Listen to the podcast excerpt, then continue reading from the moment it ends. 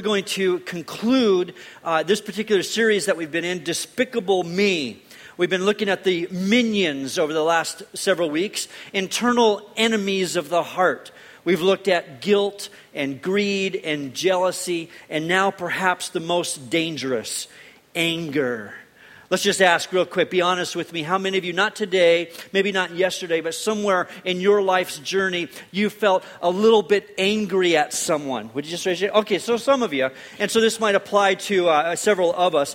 I say it's the most dangerous because of the potential of leaving a trail of destruction in our wake. And this could be long term anger, it could be immediate anger, something that just immediately ticks you off. But the idea is this the Bible says that love is not easily angered. It doesn't say that love doesn't get angry because a lot of times the loving thing to do is to get angry. A lot of times love does get angry.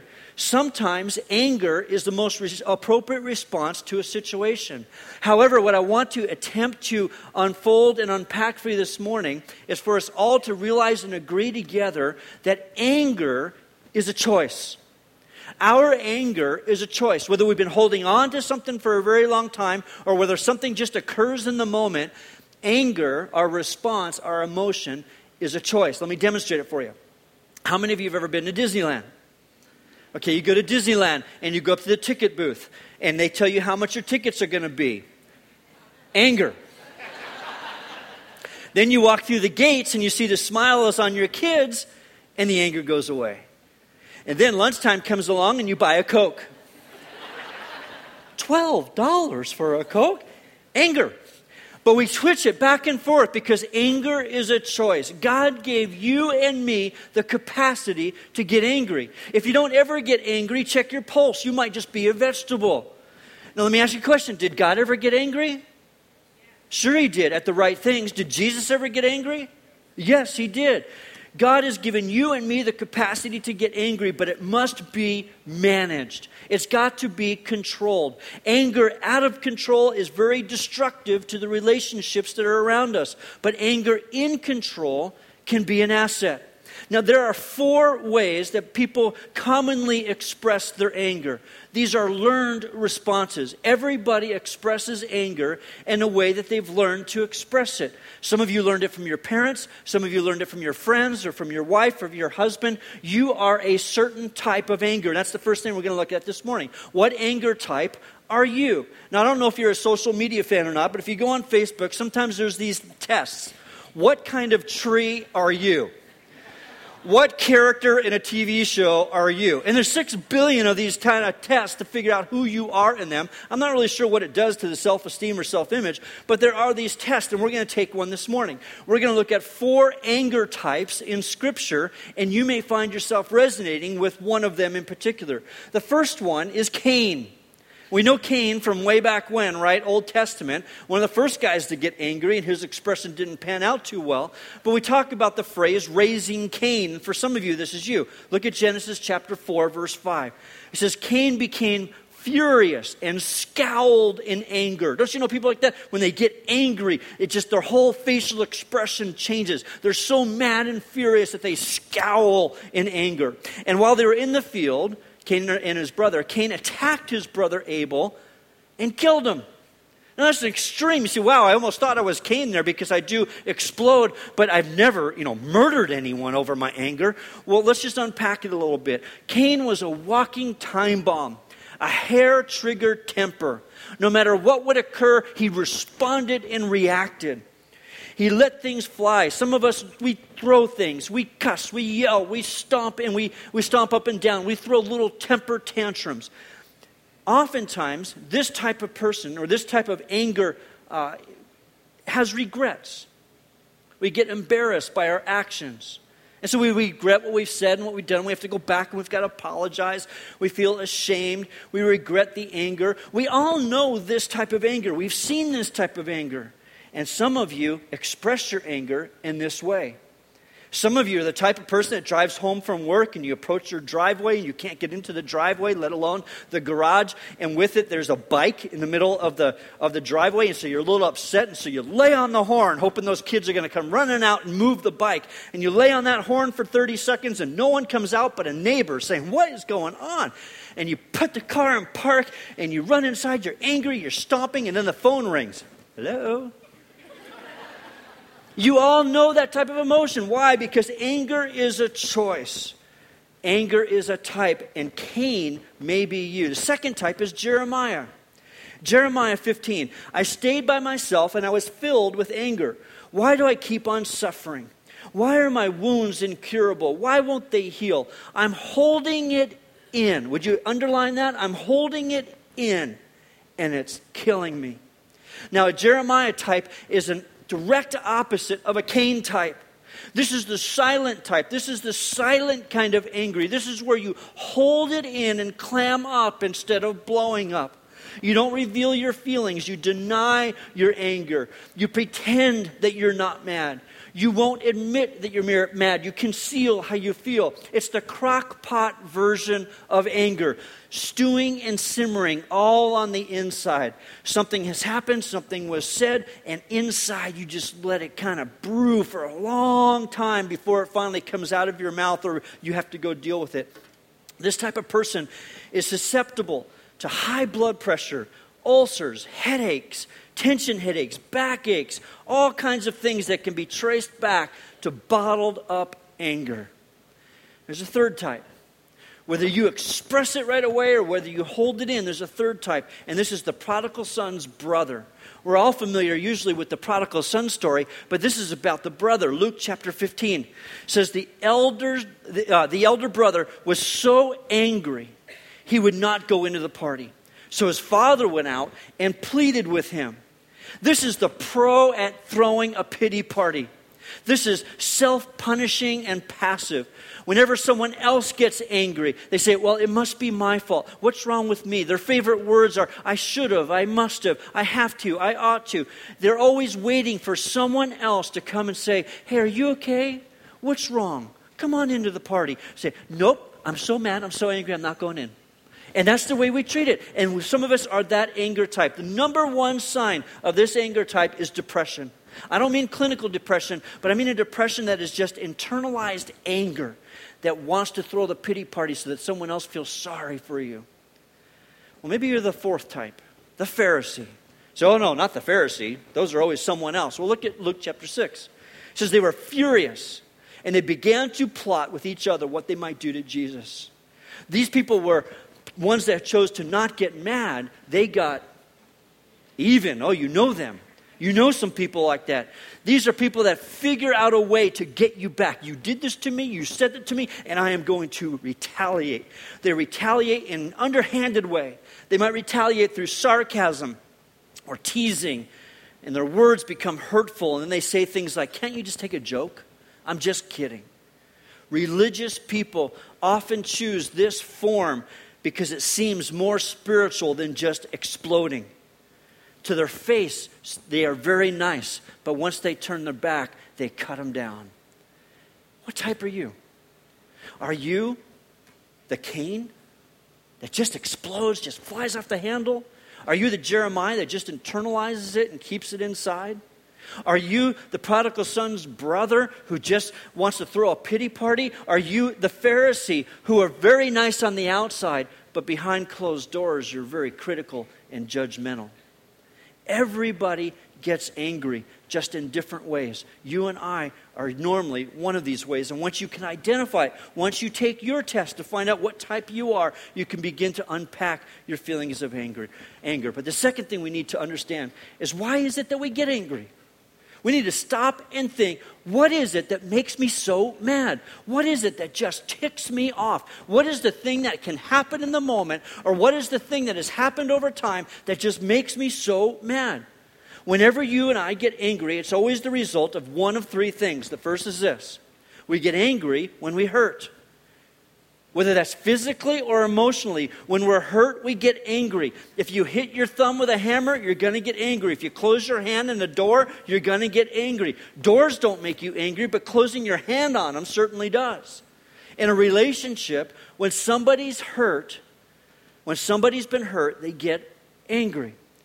We get hurt by their words or by their actions. Oftentimes, we feel our anger is a result of not getting something we want or we believe we deserve.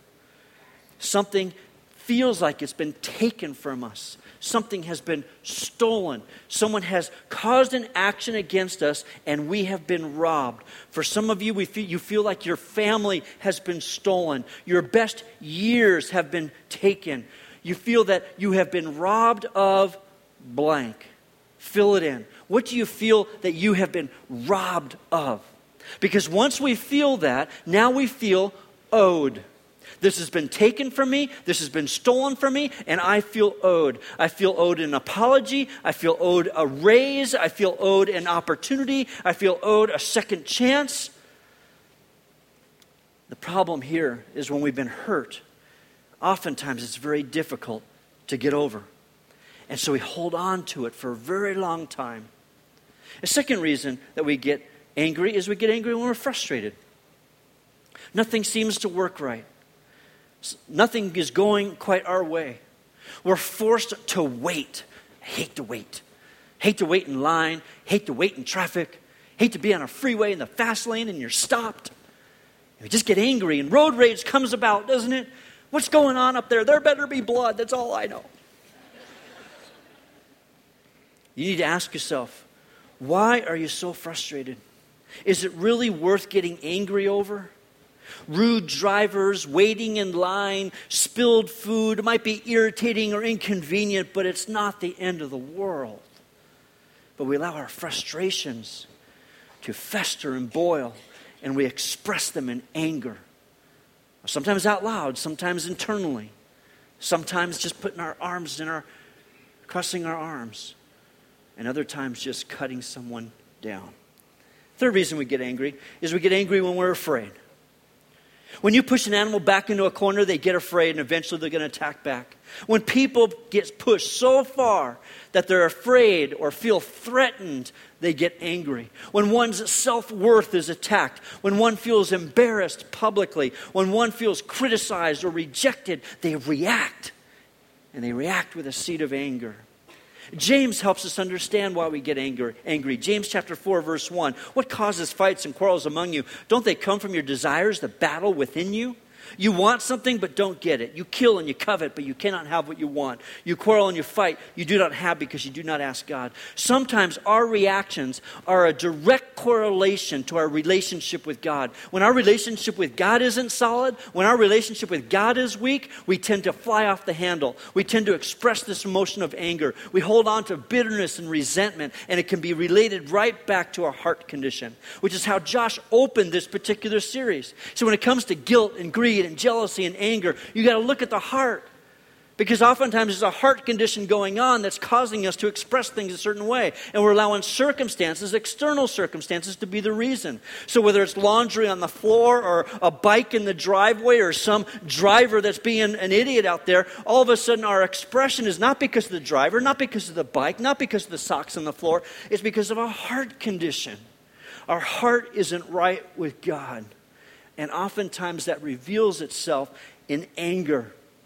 We know from these verses in James and from the illustration of Cain that sometimes anger to its, its, its, extreme can cause murder. Now, I don't think anyone are murderers here over their anger, but some of us have certainly murdered a relationship. We've killed a relationship due to our anger. So, what are the consequences? What are the consequences? We may be less likely to get angry if we realize what it's going to cost us. There's always a price tag to when we get angry. The Bible is very specific about the damage that uncontrolled anger does. The Proverbs lays out for us very nicely a progression of what can happen when anger is a part of our emotion, when we don't have a grip or control on anger. Look what it says hot tempers cause arguments. Anger causes mistakes. People with hot tempers do foolish things. In Proverbs 11:29, the fool who provokes his family to anger and resentment will finally have nothing worthwhile left. If we don't get this in and under control, it will destroy the relationships with those that we say we love the most. We fly off the handle, constantly ready to blow, keeping it inside will destroy relationships around us. We will do dumb things and we'll have lots of regrets. And the question is is it really worth it? Especially when anger is simply a choice. So, what's the remedy? What's the remedy for anger? Well, the remedy for anger is forgiveness. And we don't usually like to hear that because say, look, I'm just angry. I'm just ticked off right now. I'm just a little upset right now, and I deserve to be. You know what was said to me? You know what was done to me? I've earned this. I'm, I'll, I'll get over it. I'll be fine. Don't talk to me about forgiveness. No. The reality is, since it's a choice, since anger is a choice, so is the remedy. Look at Ephesians chapter 4, verse 31. It says, Get rid, and underline those words, will you? Get rid of all bitterness, rage, anger harsh words, slander, as well as all types of evil behavior. Now, the Apostle Paul gives us a list because, in case we say, oh no, I don't really get that angry. You know, I may just get a little mad or a little upset, but I don't really get angry. Well, Paul says, well, if there's any bitterness, if there's any little bit of rage, if there are any words of harshness that come from your mouth, if there's any slander behind closed doors, in fact, any type of evil behavior, let's just throw it all together so that we're all included, get rid of it. Instead, verse 32, be kind to each other, tenderhearted, forgiving one another. Now, Paul says, get rid of. It's just not that easy to get rid of an emotion. The word or the phrase there really means to remove it. Think of it this way Have you ever walked through a spider web? Or have you ever seen someone walk through a spider web? What do you do when you walk through a spider web? You walk through and, ah, yeah, and you start pulling it out of your hair. It's not too hard for me. You pull it out of your eyes, out of your mouth. It's all in your clothes. You're picking it off. No one walks through a spider web and says, oh, I'll get to that later. No, we go through it immediately. We want to remove it from our body. And that's what Paul is saying. Once you feel the seed of anger, bitterness, rage, harsh words, any type of evil behavior, remove it from you immediately. And Paul tells us how to do that. He gives us the antidote. He gives us the idea of here is how you remove it. Here is how you take care of the remedy for forgiveness. You replace it you, recla- you replace it by being kind and compassionate and forgiving. And you allow that to be your heart rather than a heart of anger. Now, there are five simple choices that we make as it relates to forgiveness. Let me give them to you real quick. The first one is this the choice not to get even. If you want to remove it from your body, if you want to remove it from your internal heart condition, you have to choose not to get even. Romans chapter 12, verse 17. Never pay back evil for evil to anyone. Do things in such a way that everyone can see that you are, honorable. We may have every right to get even. Something was said to you, is harsh, it was hurtful, something was done to you, and you may have every right to get even. But Scripture says true forgiveness chooses not to. That's a heart condition. That's a heart change. The second choice that we get to make is the choice not to keep score. 1 Corinthians chapter 13, the love chapter, 15 descriptive words to help define the idea of love. One of them being love keeps no record of when it's been wronged. It's an accounting term. It doesn't keep a ledger of wrongs. I remember when you did this to me last year during Labor Day. I remember when you did this to me last Friday. And you've got all these dates. And, and in relationship, marriage relationships, you don't get hysterical, you get historical. You bring out all the history of the past and you beat up your spouse with it. Oh, I don't get angry often.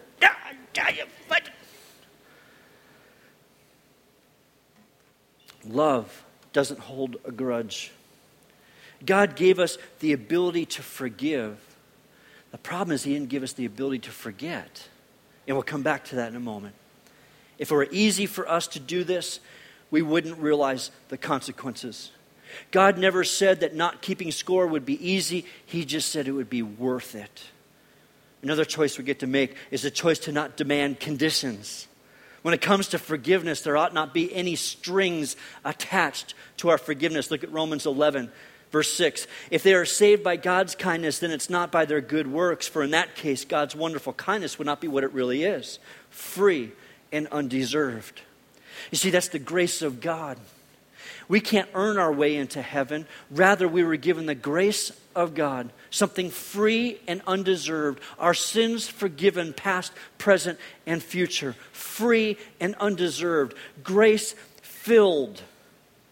If we say, I will forgive you if, I will forgive you when, then that demands a deal.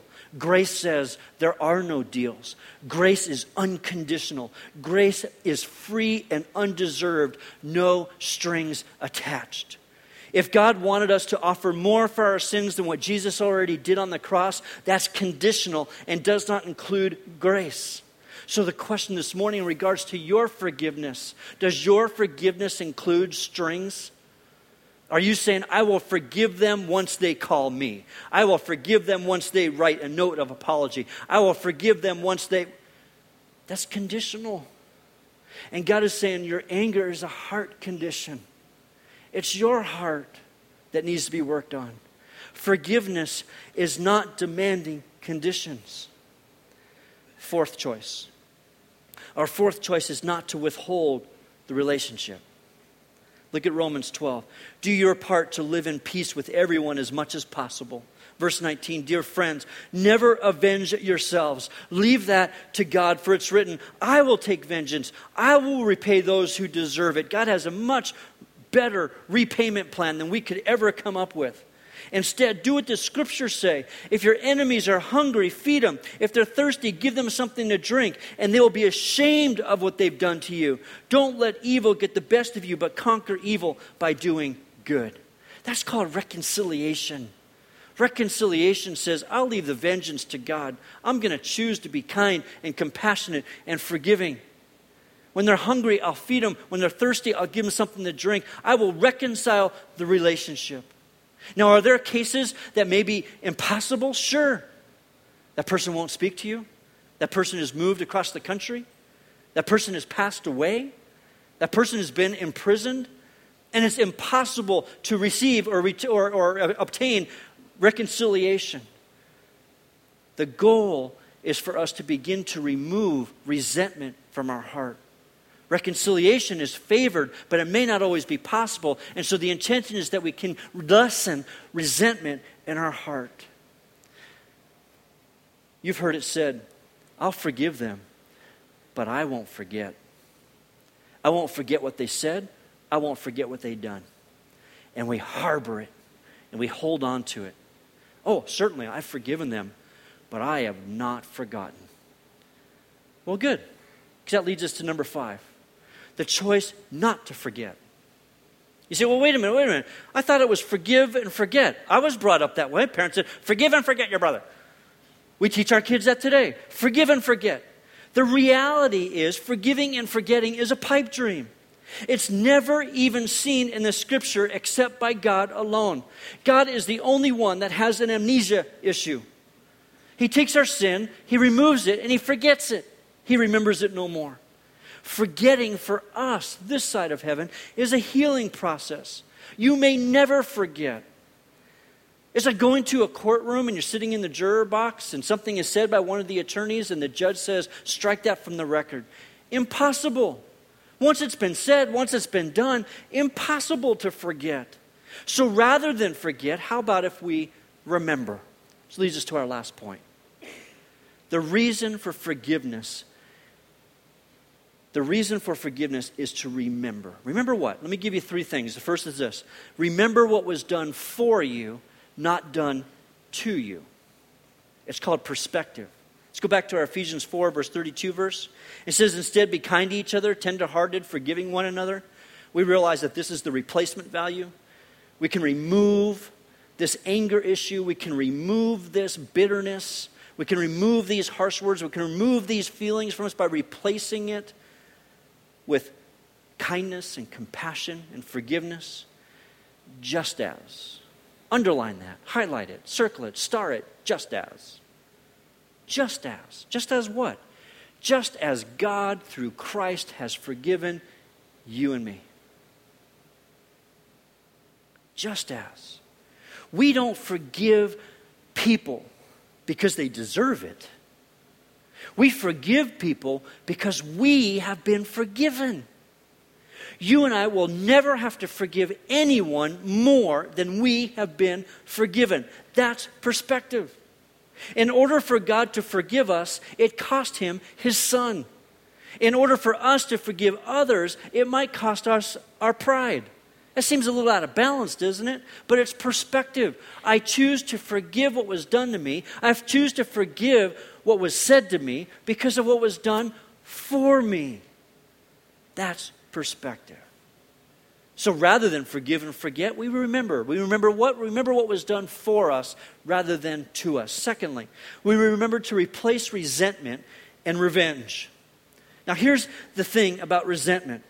Resentment is unreasonable. It doesn't make any sense. It's illogical, it's irrational, and it's certainly not worth the effort. Job chapter 5 verse 2 says to worry yourself to death with resentment would be foolish, senseless thing to do. And you know people that have harbored and hold on to resentments. Ecclesiastes, written by Solomon, says it's foolish to harbor a grudge. It doesn't make sense. Why? Because you can't go back and change the past. If it's already been said, it's already been done, you can't go back and change it. It is what it is, and so therefore resentment is unreasonable. You can't change it, you got to deal with it. Secondly, resentment is unhelpful. When you get resentful, it always hurts you more than it does the person you're resentful about. Look at Job 18, verse 4. You who tear yourself to pieces in your anger. Do you know people who are just tearing themselves apart over resentment? They just can't get over the past. And so it keeps coming up in every conversation. It comes up in every attitude, it comes up in everything that they do, and they're tearing themselves apart. While you and I are stewing and spewing, while we're ranting and raving, huffing and puffing, they, the offender, is going on with their life. Some of you are allowing people from your past, a former mate, a parent, a teacher who made you miserable back when, to continue to make you miserable today. Resentment imprisons us, it doesn't release us to live life the way God intended. Thirdly, resentment is unhealthy. Look at Job again, chapter 21. Some men stay healthy till the day that they die. Others have no happiness at all. They live and die with bitter hearts. And you know some people that have passed from this place to the next. And you know that they took their bitterness with them. You can't be resentful and happy at the same time.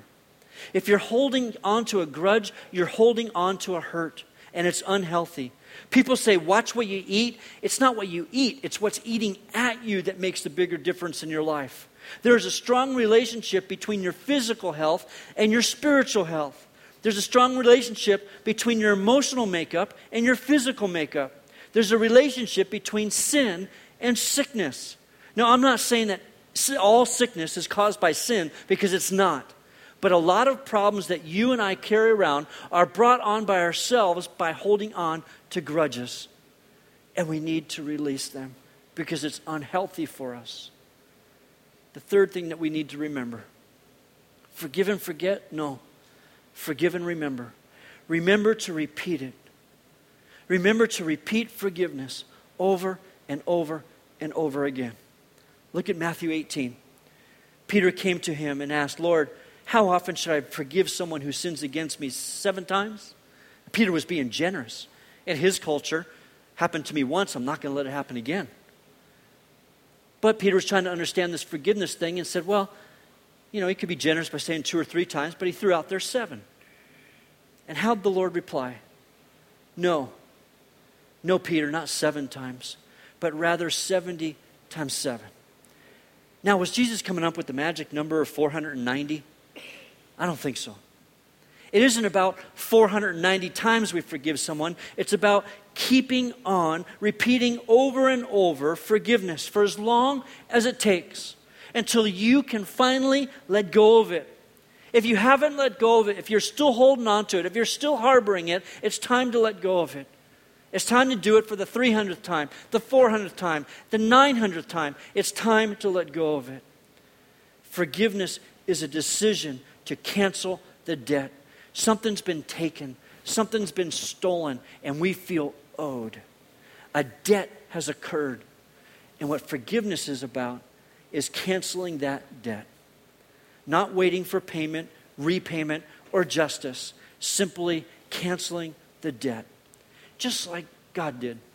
Just as God has forgiven you and me. Just as. As much as God has forgiven you, He's asked us to forgive others. Get rid of the debt with forgiveness, kill it with kindness and compassion, and remember it's about how much you've been forgiven. Matthew chapter 6, verse 15. If you refuse to forgive others, your Father in heaven will not forgive your sins. I have no idea the total ramifications of that particular verse. But what I do understand it to say is this that unresolved anger can result in self destruction. And some of you are self destructing because you allow your emotions, your words, your bitterness, your rage, your behaviors to not cause you to honor God but allow yourself to choose this emotion of anger and fly off the handle or stew on it on the inside or throw your pity party or cut someone when they turn their back. It's time to let go. You may say, Ron, you have no idea how much I've been hurt. I probably don't. But what I do know is that grace was never promised to be easy. And what I do know is how difficult it must be for God to forgive you and me on a daily basis. Because I know our sins are forgiven, past, present, and future. But if you're anything like me, you've got issues every day. And God, who chose to give his son as the ultimate sacrifice for those sin, those sins, forgives us on a daily basis. And all he says is in return, for the sacrifice of my boy, all I ask is that you forgive those around you. Quit harboring Quit being resentful and let it go. Let it go. Would you bow your heads with me this morning? I have no idea what makes you mad or upsets you. I have no idea who maybe you're mad at or what they've taken away from you. But I wonder if today is the day that you finally cancel that debt and quit imprisoning yourself with resentment and bitterness and let that person, that situation off the hook. I'm going to ask you a question just with your heads bowed, eyes closed. I want to pray for those that feel like they may have a little minion, a minion of anger in their life. If you have that little bit of anger, and I can pray for you this morning, would you just slip up your hand? Yeah, bunches of us, that's for sure. Heavenly Father, thank you. Thank you for forgiving us of our sins. Thank you for paying the ultimate price of all time, sacrificing your sin for the wrongs that we have done. Lord, nothing we do can even come in comparison to that. And I pray, God, that this morning, that each one that raised their hand, each one that didn't, would understand that it's time to quit harboring a grudge it's time to quit holding on to the past. It's time to cancel the debt of the wrong that was done to us. God, I pray that they would let it go today. And they finally would be released in freedom from the prison that's been holding them of resentment and bitterness. Men and women, we go through forgiveness not because anyone deserves it. We forgive others because of how much we've been forgiven and we probably take that for granted sometimes. I pray that our hearts and our attitudes, Lord, would be ones to replace it, to remove it from our bodies, remove it from our internal heart, and allow, resi- allow kindness and compassion and forgiveness to overwhelm it. God, we're grateful for what you did for us on the cross. And we say thanks this morning. In Jesus' name, amen.